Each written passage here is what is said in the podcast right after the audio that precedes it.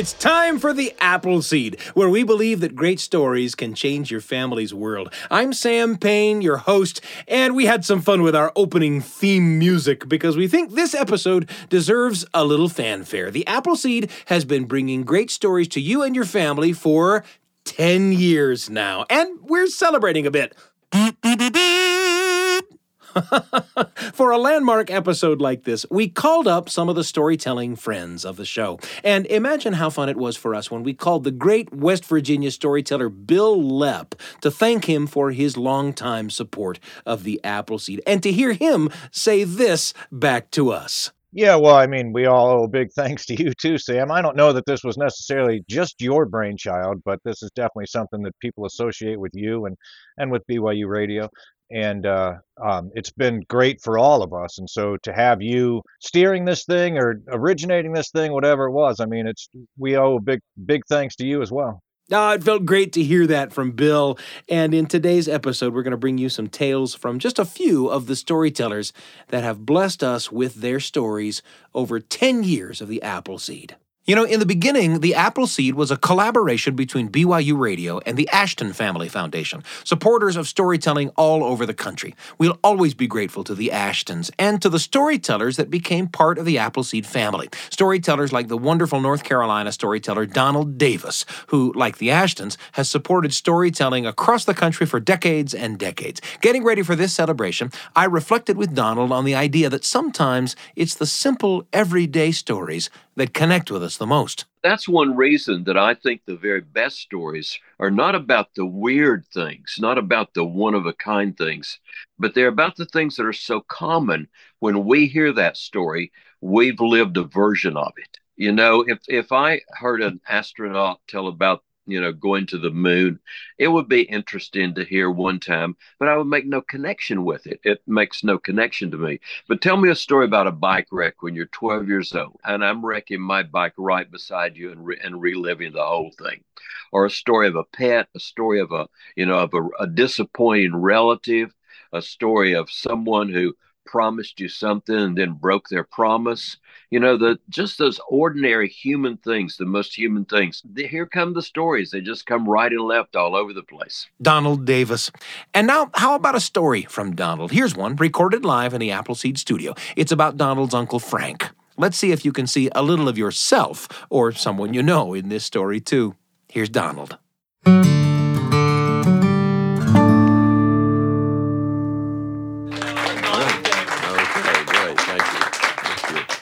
Do you happen to have somebody in your family who tells the stories from the family? Uh, in my family growing up, the great storyteller was my Uncle Frank. And I was always amazed at the stories he would tell. He could turn anything into a story. And besides that, he often provoked stories into happening.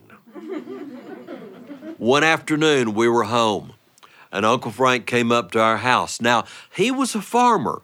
But when he showed up that afternoon, he was all dressed up like he had been to church and it wasn't even Sunday. And my daddy said, Frank, where are you going? All dressed up like that. He said, Joe, I've already been. I've been to Guy Chambers' funeral. And as soon as he said that, he just burst out laughing. My daddy said, You've been to a funeral?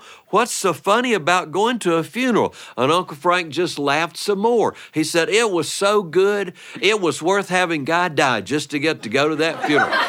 and then he just laughed all over again. And I knew a story was coming. Well, here was the story as it began to unfold. Uncle Frank always liked to be the first person to get anywhere. And he had gone very early up to the old country church where the cemetery was behind the church on the hilltop. And when he pulled up into that parking lot, do you know what? There was a pickup truck already there. He was not first. But he got out, and when he looked around to see who got there before he did, it was the grave digger. The grave digger had come the day before and dug the grave, but then he had come back early before the funeral to be sure that everything was just fine and everything was in order. And about that time, here came the gravedigger running down the hill from the cemetery, jumping up and down, waving his arms in the air, hollering, Stop the funeral! Stop the funeral! Stop the funeral! Uncle Frank said, We can't stop the funeral. A guy went ahead and died. What's the matter? And the gravedigger said, Something terrible has happened. He said, I dug the grave yesterday, and during the night, a great big skunk fell in the grave. And there's a skunk down in the grave going around and around and around. And Uncle Frank said, So what? If anybody knows Guy, they know he and the skunk could get along together just fine. but they had to do something to deal with that. Well, Uncle Frank walked with the gravedigger back up on the hill to where the grave was, looked down, and sure enough, that skunk was going round and round and round. But by now, he had noticed a few things about the gravedigger, and he thought there may be some possibilities. so he looked at the gravedigger and he said, Now, let's think about this for a moment. He said, Let's suppose that skunk were up here with us, right here standing beside us, and it wanted to squirt us. What is the last thing it would have to do before it could spray? And the gravedigger thought, and then he said, I know, it'd have to lift up its tail. And Uncle Frank said, That is right. Now think about this. A skunk has enough muscles in its tail to lift up its tail, right?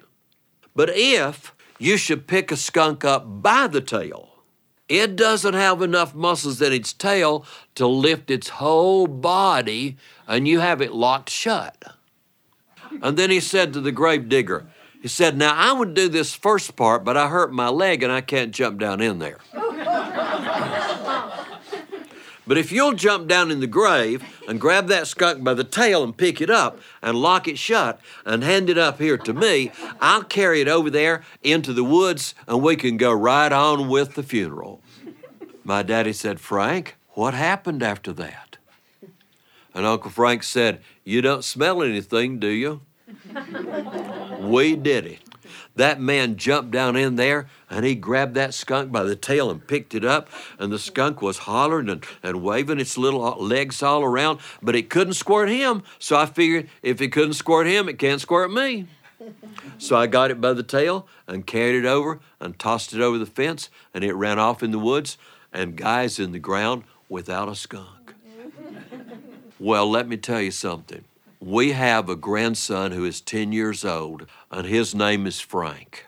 And Frank is named for his actually great uncle, Frank, because his daddy loved those stories about Uncle Frank so much, so much, that when he had a little boy, he named his little boy, he and his wife named his little boy after his favorite Uncle Frank. But you know what's odd about that? Kelly, our son, who gave his little boy that name, his Uncle Frank died about five years before he was born. So he doesn't actually remember him. But he's heard so many stories that he believes he really knew Uncle Frank. And isn't that the magical thing about storytelling? If we tell the family stories, we can keep people alive long after they've gone from this world. And that's a very, very magical thing to do.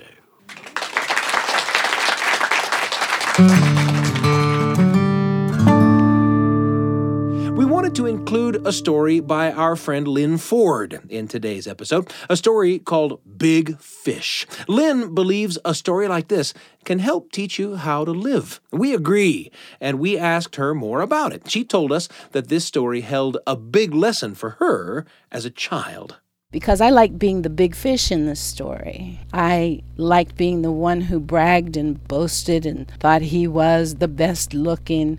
There was a rhythm to it, and I loved that rhythm. But after a while, I was also the other characters in the story. I realized that the turtle was trying to give some sound advice very slowly, but some very sound advice. And I realized that other critters in that pond really didn't want to be bothered with that big fish. For all his bragging and his boasting, um, nobody particularly cared for him. And I think that started to set in for me. And I realized that the personality of the big fish was not conducive to making friends, to getting support, to using common sense, really. The common sense was coming from that slow turtle. So after a while, in my own childish mind, I became that turtle. Every story has something in it that we can learn if we're open, open minded, open hearted. Here's the story now Big Fish, told for you by Lyn Ford.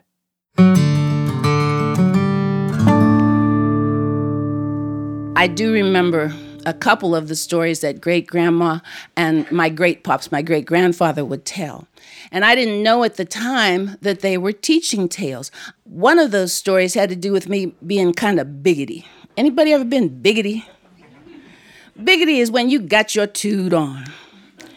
You know you are the best, the finest, the most loved. You carry that attitude around with you, and you know you're going to get in trouble. Because not many folks in the family, not many elders are going to put up with that.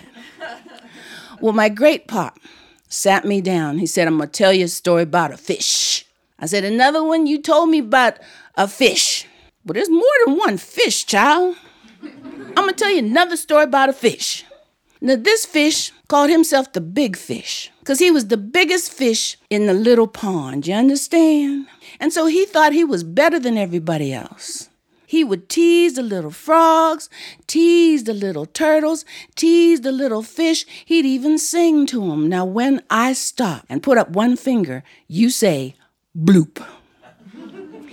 he would sing, I'm the big fish. I'm the big bad fish. I'm the big fish. And I'm better than you. I'm the big fish. I'm the big bad fish. I'm the biggest. I'm the baddest. And I'm good looking too. And he would swim around bragging like that.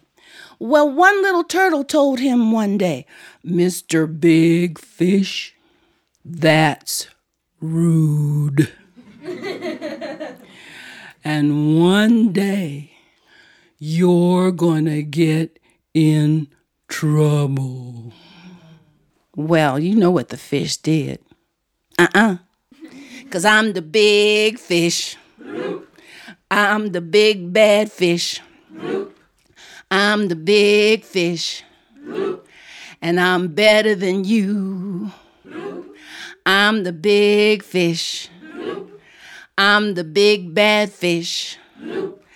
I'm the biggest. I'm the baddest. And I'm good looking too. Well, that little turtle just swam away.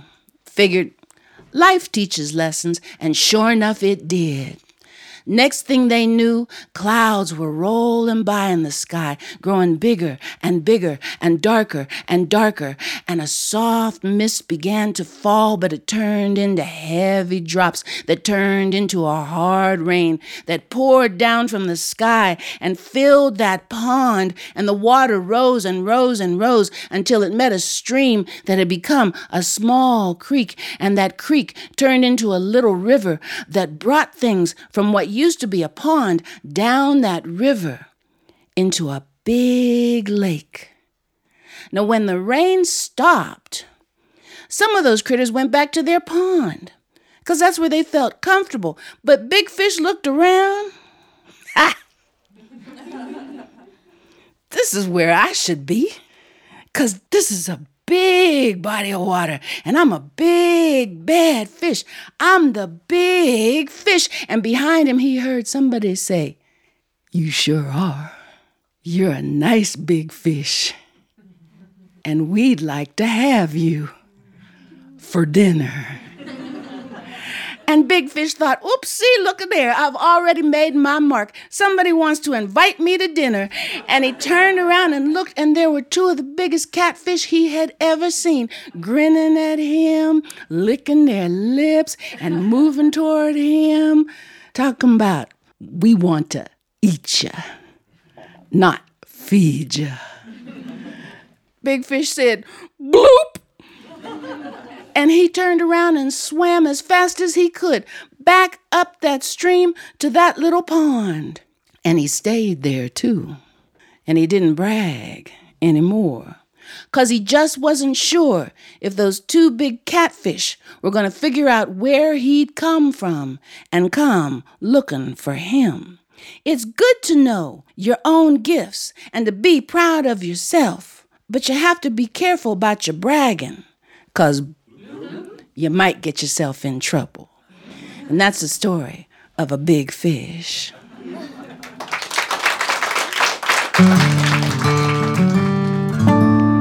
Lyn Ford with Big Fish, a story recorded live right here in the Appleseed studio. Now, since we're celebrating today, we reached out to the great Georgia storyteller, Andy Offutt Irwin, who has so many talents, it's hard to put them all in one little box. He's a terrific storyteller, the creator of the Aunt Marguerite stories, all about his fictional Aunt Marguerite and the world of colorful characters in which she lives. He's also a world class whistler. You got to kind of hear it to believe it. And he's a heck of a songwriter and musician to boot. And it's all on display right here in a song Andy wrote just for us on the 10th anniversary of the Appleseed. Ladies and gentlemen, Andy Offutt Irwin.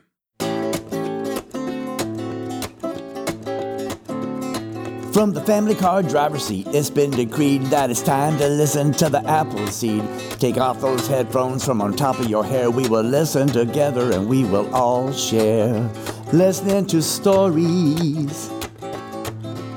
Cause when we listen concurrently, our minds all meld closer together and we're propelled to places familiar and places of fable. We keep talking about it at the supper table, yeah. Why the conversation is guaranteed when we listen to stories on the apple seed.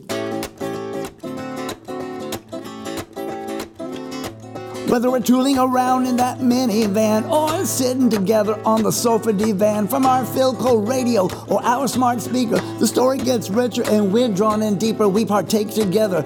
We're made more whole, stirred together in that mixing bowl, simultaneously laughing. We're all agreed that we love, love, love the apple seed.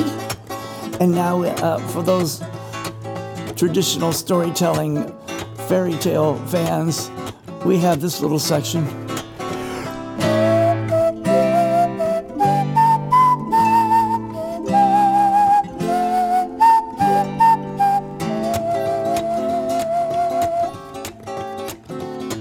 Cause we hear that story and it springs a spring of recollection. And then we talk and sing our very own stories that we love. Hey, you know what?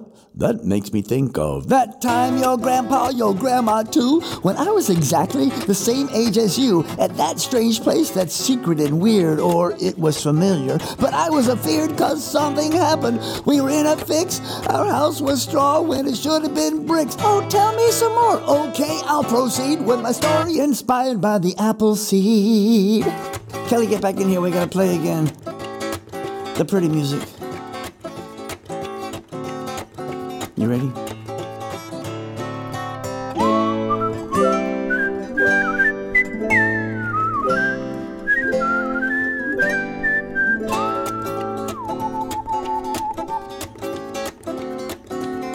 We share like nobody's business, one after the other. These reminiscences join our aforementioned brains, enriching our souls, and that explains why we're closer together by what's been told, listening to narrative arcs unfold. So if you're hungry for stories, come and feed from the fruit of the tree of the apple seed. It'll have us all climbing that family tree when we share together the apple seed.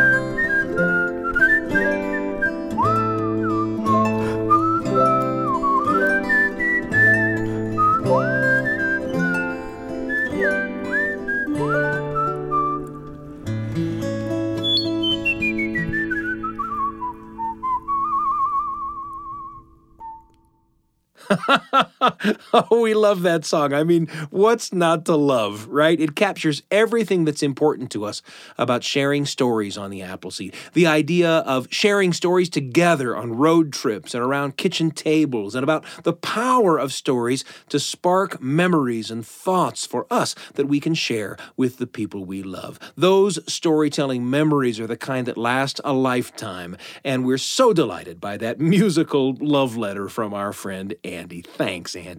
Lots more coming up on this special 10th anniversary episode of The Appleseed.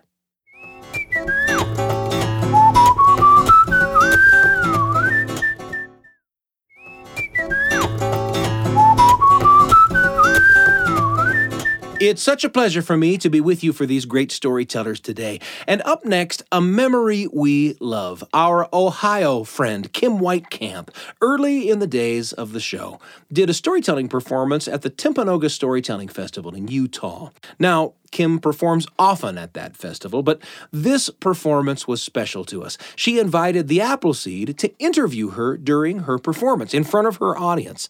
Here's just a moment from that long ago interview so much of the music that you make gets performed on stages like this for audiences. But a lot of it gets made just in the quiet of your own home, in the quiet of your own heart, yes. right? Yeah. Do you find yourself alone with some of the thoughts of your father oh, and some of those all the time. some of those people that are oh, instrumental in the making oh, You mean like people? Oh, I mean there's people. always voices in my head, Sam. okay, like it's an issue. We're gonna okay. I'm never alone. I mean, I will just, yeah, there's always someone there. But I will say this without getting emotional. I'm going to try. My dad, I can always feel, yeah. I always feel my dad's presence at my back. It's just a constant source of comfort. It was sweet to be on stage with Kim talking about such dear things. But it wasn't all talk on the stage that day. We made a lot of music, too. Here's a tune from Kim, a heartfelt tribute to all of the influences on her stories and songs.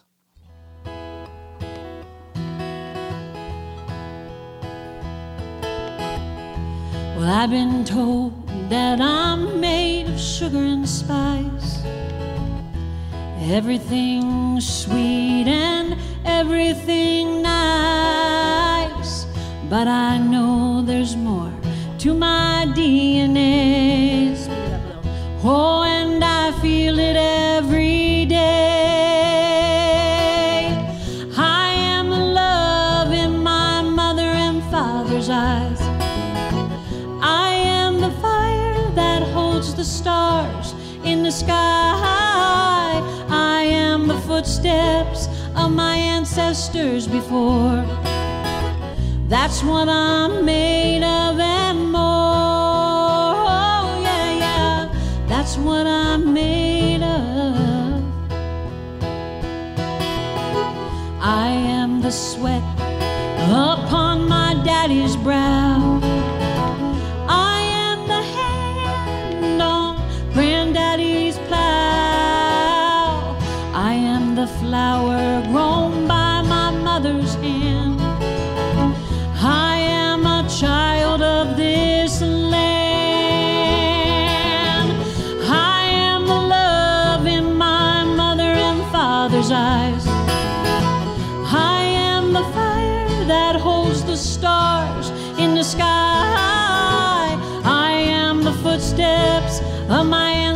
Ancestors before. That's what I'm made of and more. Oh, yeah, yeah. That's what I'm made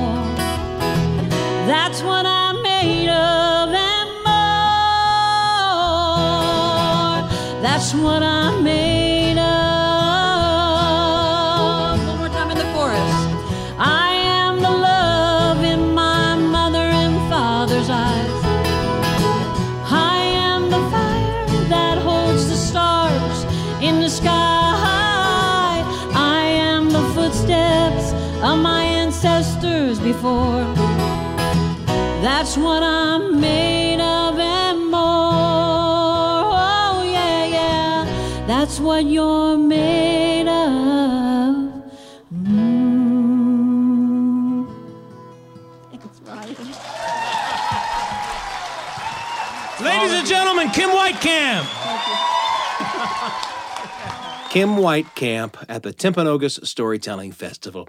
The other musicians on stage that day included Kim's husband Danny on bass, Ryan Shupe on the fiddle, and I played along too. What a great memory that is.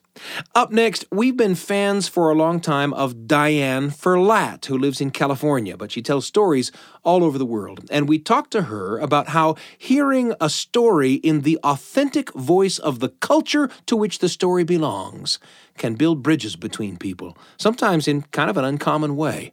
Here's Diane. Storytelling reaches people in a different way. I was telling stories at a high school, and usually high school students would just say, you know, wave, wave at you, or they might clap. But they were coming up to me and said, hey, you were great. And these were mainly uh, white students. And one young man shook my hand and, and said, can you come back? I said, oh, yes, I, I hope so. And as he was saying goodbye, the vice principal says, Diane, Diane, come here, come here, come here. I said, Yes, yes, what is it? That young man that just wanted you to come back, he's the most racist kid in this school. He's always been suspended for like wearing racist things on his shirt and on his hat, and his father's a member of the Klan. And I said, What? I said, Well, something happened there. I don't know what happened. But I guess if you never hear stories from the horse's mouth, You've seen the horse. You know, you know, you heard stories from somebody else about the horse, but you never heard the stories from the horse's mouth. I guess it makes a difference when you actually hear it from people you don't know nothing about. Here's Diane Ferlatte with a story now. Recorded live in the Appleseed studio. The story is called Ham Bone, and it's just the kind of story only Diane could tell.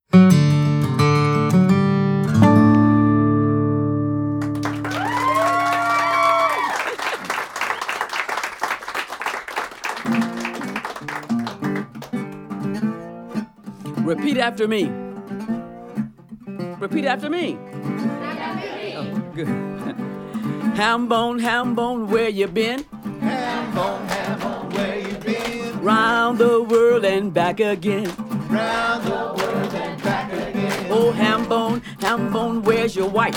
Ham bone, ham bone, where's your wife? In the kitchen cooking rice. In the kitchen cooking rice. Oh, ham bone, ham bone, where's your son? Ham bone, ham bone, where's your son? Down at the lake, having fun. Down at the lake, having fun. Ham bone, ham bone, where's your daughter? Ham bone, ham bone, where's your daughter? Down at the lake, swimming in the water. Down at the lake, swimming in the water. Ham bone, ham bone, where you been? Ham bone, ham bone, where you been? Nowhere, nowhere, nowhere, nowhere, nowhere. Come on, nowhere, nowhere, nowhere, nowhere, nowhere, nowhere, nowhere. A long, long, long time ago, my ancestors were enslaved in America. And they had to live in tiny little shacks, sometimes with dirt floors, and sometimes no windows. And the people who owned them lived in big, fine mansions with beautiful flower gardens, fruit trees, with a screened in porch where they could sit when it got hot. And when they had dinner on their table, ooh, just stacked with food. And one time, they had a great big old ham on the table. And they ate every bit of that ham. Then they took that ham bone and gave it to guess who? The slaves. Now, the slaves weren't allowed to read or to write, right? But just because they didn't know how to read or write didn't mean they weren't smart. They looked at that ham bone and they said, the three most important words in African American culture. They said, mm, mm, mm. What can we do with this? You know what they did? They took that ham bone and dropped it in their beans to give their beans flavor. Took the ham bone out, gave it to their neighbor, put it in their beans to give their beans flavor. Took the ham bone out, gave it to their neighbor, put it in their beans to give their beans flavor. Took the ham bone out, put it in their beans to give their beans flavor. That old ham bone went from shack to shack to shack to shack. And that's where that song comes from. Ham bone, ham bone, where you been? Round the world and back again. But back then, that was the only world they knew. And by passing that ham bone from shack to shack to shack, they were creating something a community. Hmm? A community. It's the same with stories. When we pass our stories one to another, we are creating something a community where we know each other, we connect with each other. If you don't know anybody black, listen to the stories. Know anybody that's from, from Japan? Talk to them. Listen to their stories. Nobody from India? Talk to them. Learn about their stories. That's what I like about traveling. Because the world is a book, they say. If you never travel, only seen one page. But we can travel through stories. Oh, ham bone, ham bone, where you been? Ham bone, ham bone, where you been? Round the world and back again. Round the world and back again. Story, story, where you been? Story, story, where you been? Round the world and back again. Round the world and back again. Yeah. Talk to people. Listen to their stories, especially somebody different from you. You learn a lot. Yeah.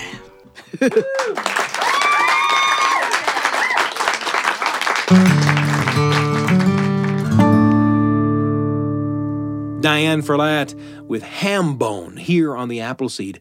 How about a story now from our old friend Antonio Sacre? Antonio lives in LA, and when I asked him what storytelling has taught him, he told me he's learned that everyone has a story. And I asked him to elaborate on that a bit. Here's Antonio. Just last week, a rude driver zoomed across my lane, nearly hitting my front bumper. It was a typical annoying move by a typical annoying Los Angeles driver at rush hour, and my first reaction was to lay on my horn and give him a really mean face.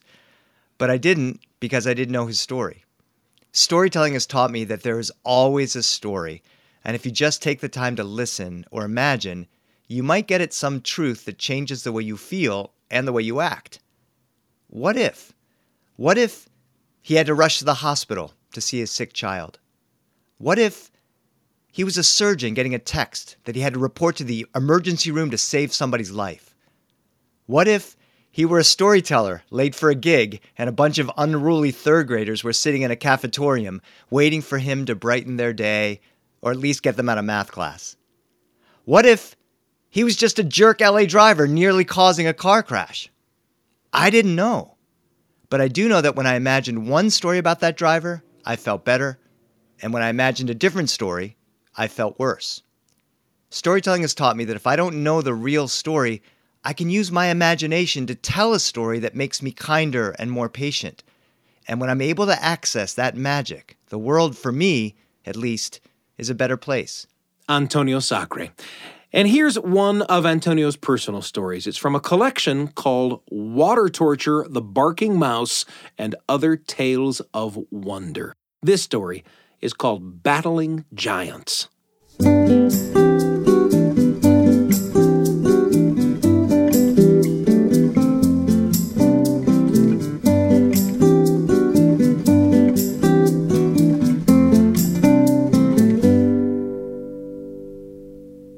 When I first started storytelling, I met a teacher who told me that he believed that storytelling could save the world.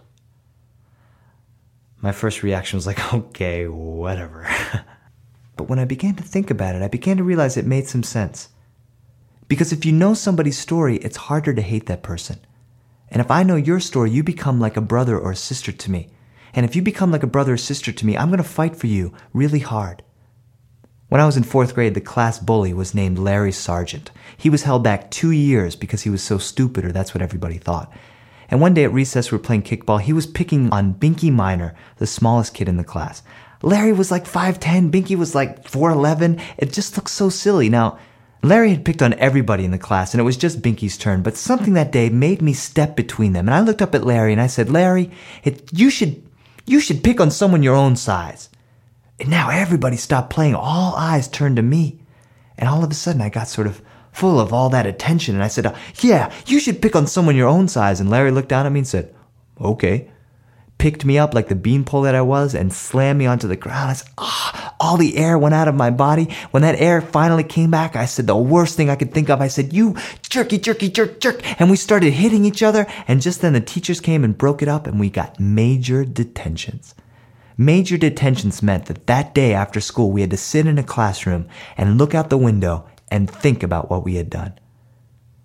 I sat after school and looked out the window and I thought I am a hero. I stood up to the class bully, even though I got my butt kicked. But Larry was looking out the window and I saw that he was starting to cry. And I said, Ah, Larry's a sissy. I can't wait to tell everybody Larry's crying. But then I looked and he started to cry, real tears. And soon his shoulders started to sob up and down. And I said, Larry, what? What's wrong? And he said, This is my fifth major detention. It means now I get kicked out of school. And I said, Yeah, I got the class bully kicked out of school. I said, Yeah. But he still was crying. I said, What's the matter? He said, That means my dad is going to beat me up. And that made no sense to me. I said, well, What do you mean? Wait a minute. You, you mean you're just going to get grounded? That happens to me when I get in trouble. I get grounded. He said, Uh uh My dad's going to hit me in my face with his fists, then keep me out of school until my bruises heal, and then put me in another school. That's why I'm so far behind in school. And I was so ashamed that I was the one to send Larry home to a beating from his father. And if I had that moment on the playground again, I would not have picked a fight with Larry. The older I get, the more I think about what my teacher said. And I don't know if storytelling can save the world, but I do know that if I knew Larry's story, it would have been impossible for me to hate him.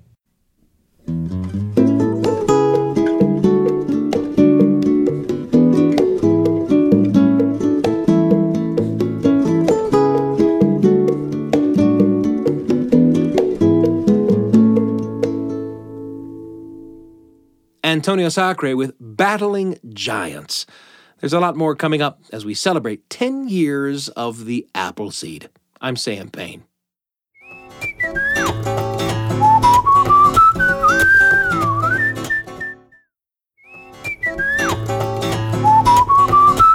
Such a pleasure to be with you for stories from just a few of the beloved storytellers we've been able to bring to the Appleseed in our first decade. A decade! Man, that's fun to say. In the first few years of the show, we did a lot of interviews with storytellers about their work. They were all fantastic conversations, and a few moments from those interviews have stuck with me, taught me about the power of great storytelling and great storytellers. And I'd like to share three of those memorable conversation moments with you. And the first one is from the great Chicago storyteller Syd Lieberman. Syd is no longer with us. He passed away in 2015. And his conversation with us may have been one of the last long radio conversations he had. We talked about all sorts of things, but I was curious for him to tell me uh, some things about a story he had been commissioned to write and that he worked on with his wife, Adrian, A story about the Battle of Gettysburg, in which Syd focused on two historical characters one that everybody knows about, Abraham Lincoln, and one that hardly anybody knows about, a soldier named Isaac Taylor. Here's just a little bit of what Syd said we did a story, my wife and I, on Abraham Lincoln and the Gettysburg Address. Yes. It's yeah. called Abraham and Isaac Sacrifice at Gettysburg. We follow Lincoln and a soldier, Isaac Taylor, for a year and a half. And then he dies at Gettysburg. And you know, after we finished the story, we went to Gettysburg. We walked the field where he was killed. And uh, you know, I, it was so moving. Yeah. But even more moving, we went to his grave now, when they buried him, they didn't know who he was. The grave is marked unknown. Subsequently, they found out.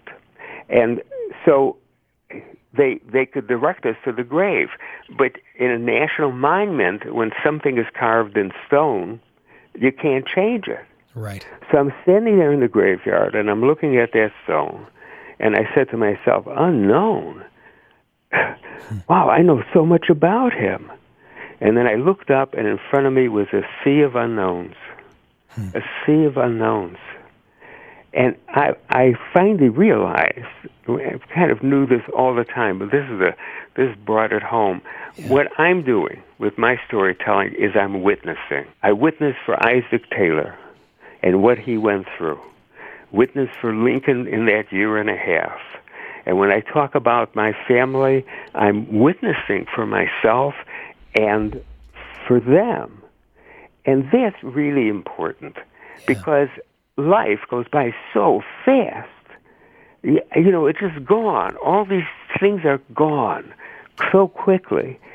But if you have a story, you've captured it.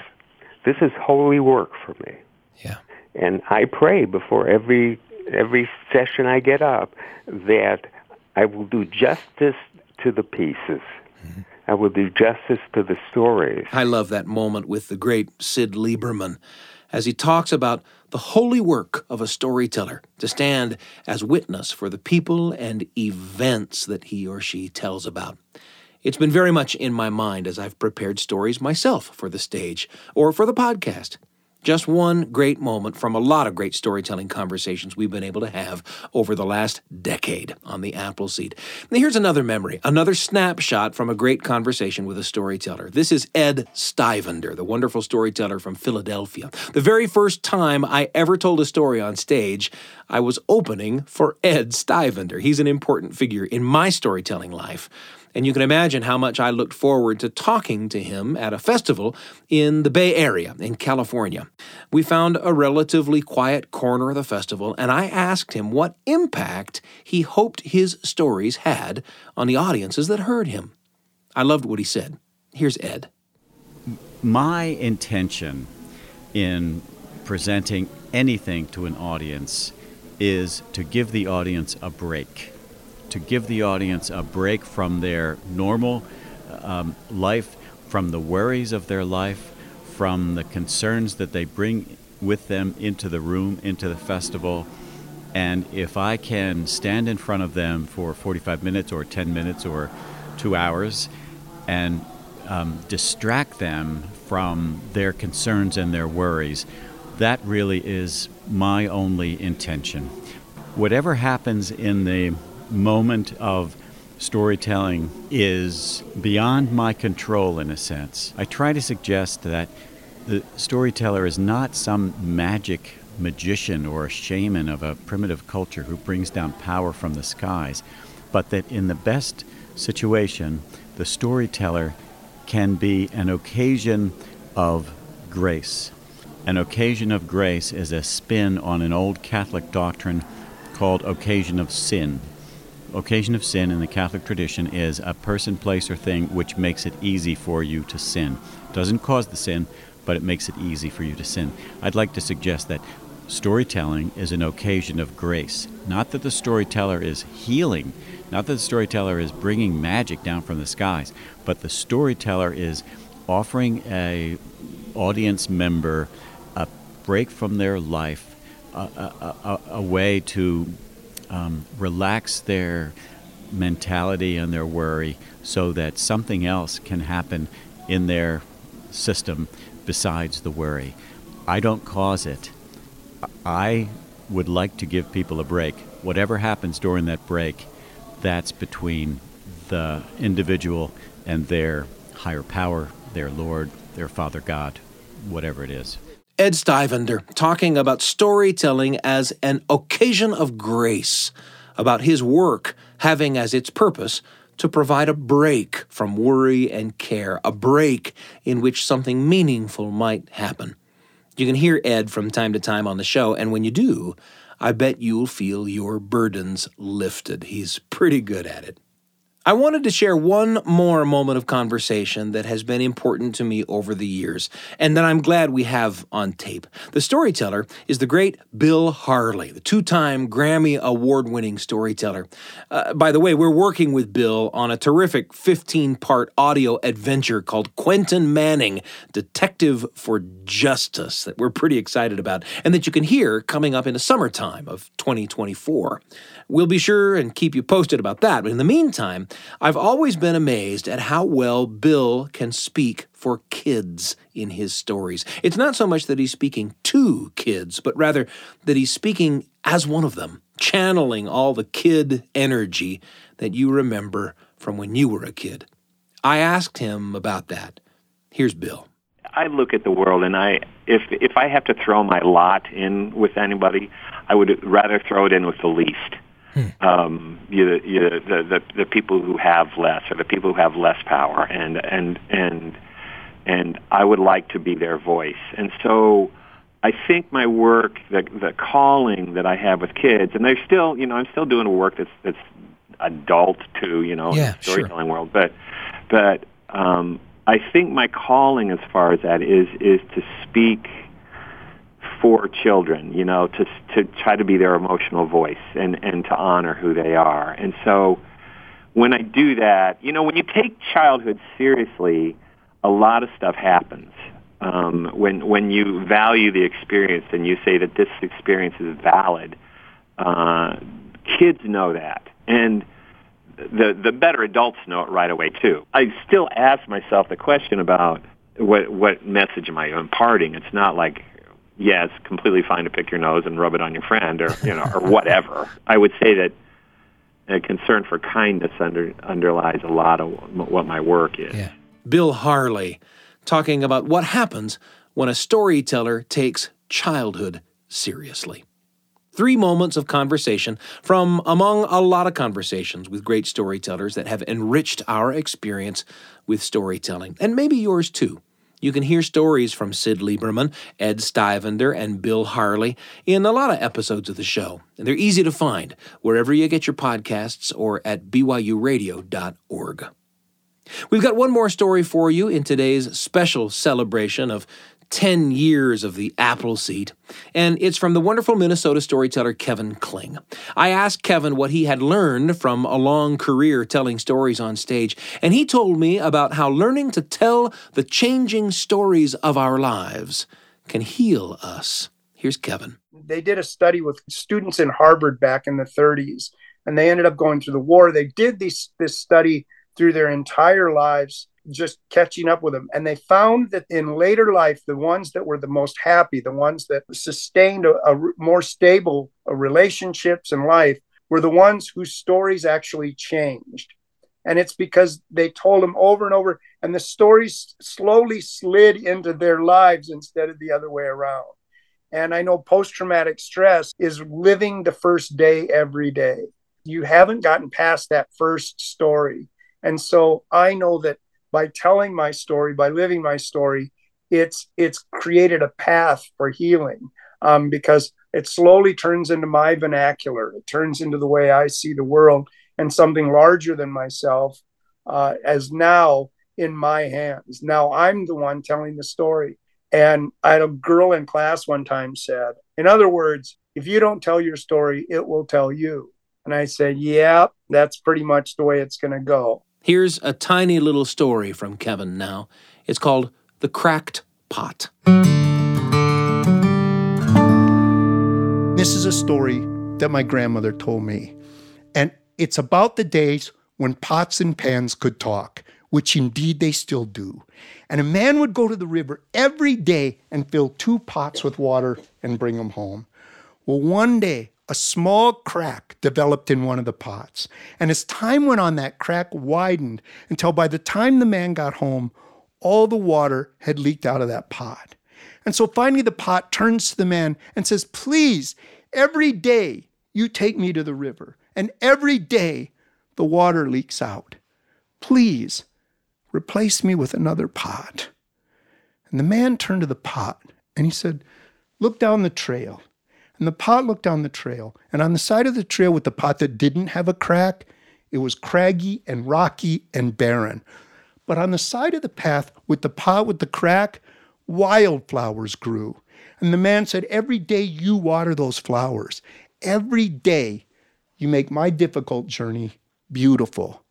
I think I'm going to keep you. And with that, my grandmother would wrap her large German arms around me and say, I think I'll keep you. So those were the stories I got as a kid, and I'm sure that's why I became a storyteller. Thanks. What a pleasure to have you with us for this special celebration of 10 years of stories on the Appleseed. The stories we brought you today are from just a few of the beloved tellers we've been blessed to work with in that first decade. If you want to hear more from our many storytelling friends, you'll just have to join us again. We hope you do. I'm Sam Payne. Join us again on the Appleseed. I'm Don Shaline. This is Andy Bay. My name is Deidreen. Hey, this is Andre Marcus. My name is Brian Tanner. I'm Wendy Folsom. I was there at the start of the Appleseed. As the first producer. From 2014 to 2017. From 2015 to about 2018. For two years now. And I just joined the Appleseed team about five months ago, but I've been a long time listener. My very first choice, my only choice to head that whole thing up, got to get Sam Payne. I learned a lot from Sam and everybody else that I worked with when I was there. It was a happy time being immersed in stories. So much laughter and wonder and magic. Congratulations on 10 years of stories. 10 years of phenomenal radio storytelling. Congratulations, Appleseed. For 10 years of incredible stories on the Appleseed. The Appleseed is produced by Wendy Folsom, Sam Payne, and Brian Tanner. Our audio engineers are Ashton Parkinson and Carly Wilson. The rest of the Appleseed team is Kelly Wehrmeister, Trent Horton, Evadane Hendricks, Miriam Arce, and Tristan Schetzel. A special thanks to the subscribers of our podcast who rate us or leave reviews. You help people find the show. We also love to receive emails at theappleseed at byu.edu. Your thoughts and comments help us to shape the future of the Appleseed. We're pleased and proud to be among the many podcasts produced by the BYU Radio family. And you can find episodes of The Appleseed wherever podcasts are found, on the BYU Radio app or at byuradio.org slash appleseed. I'm Sam Payne, and the whole team can't wait to be with you again on The Appleseed.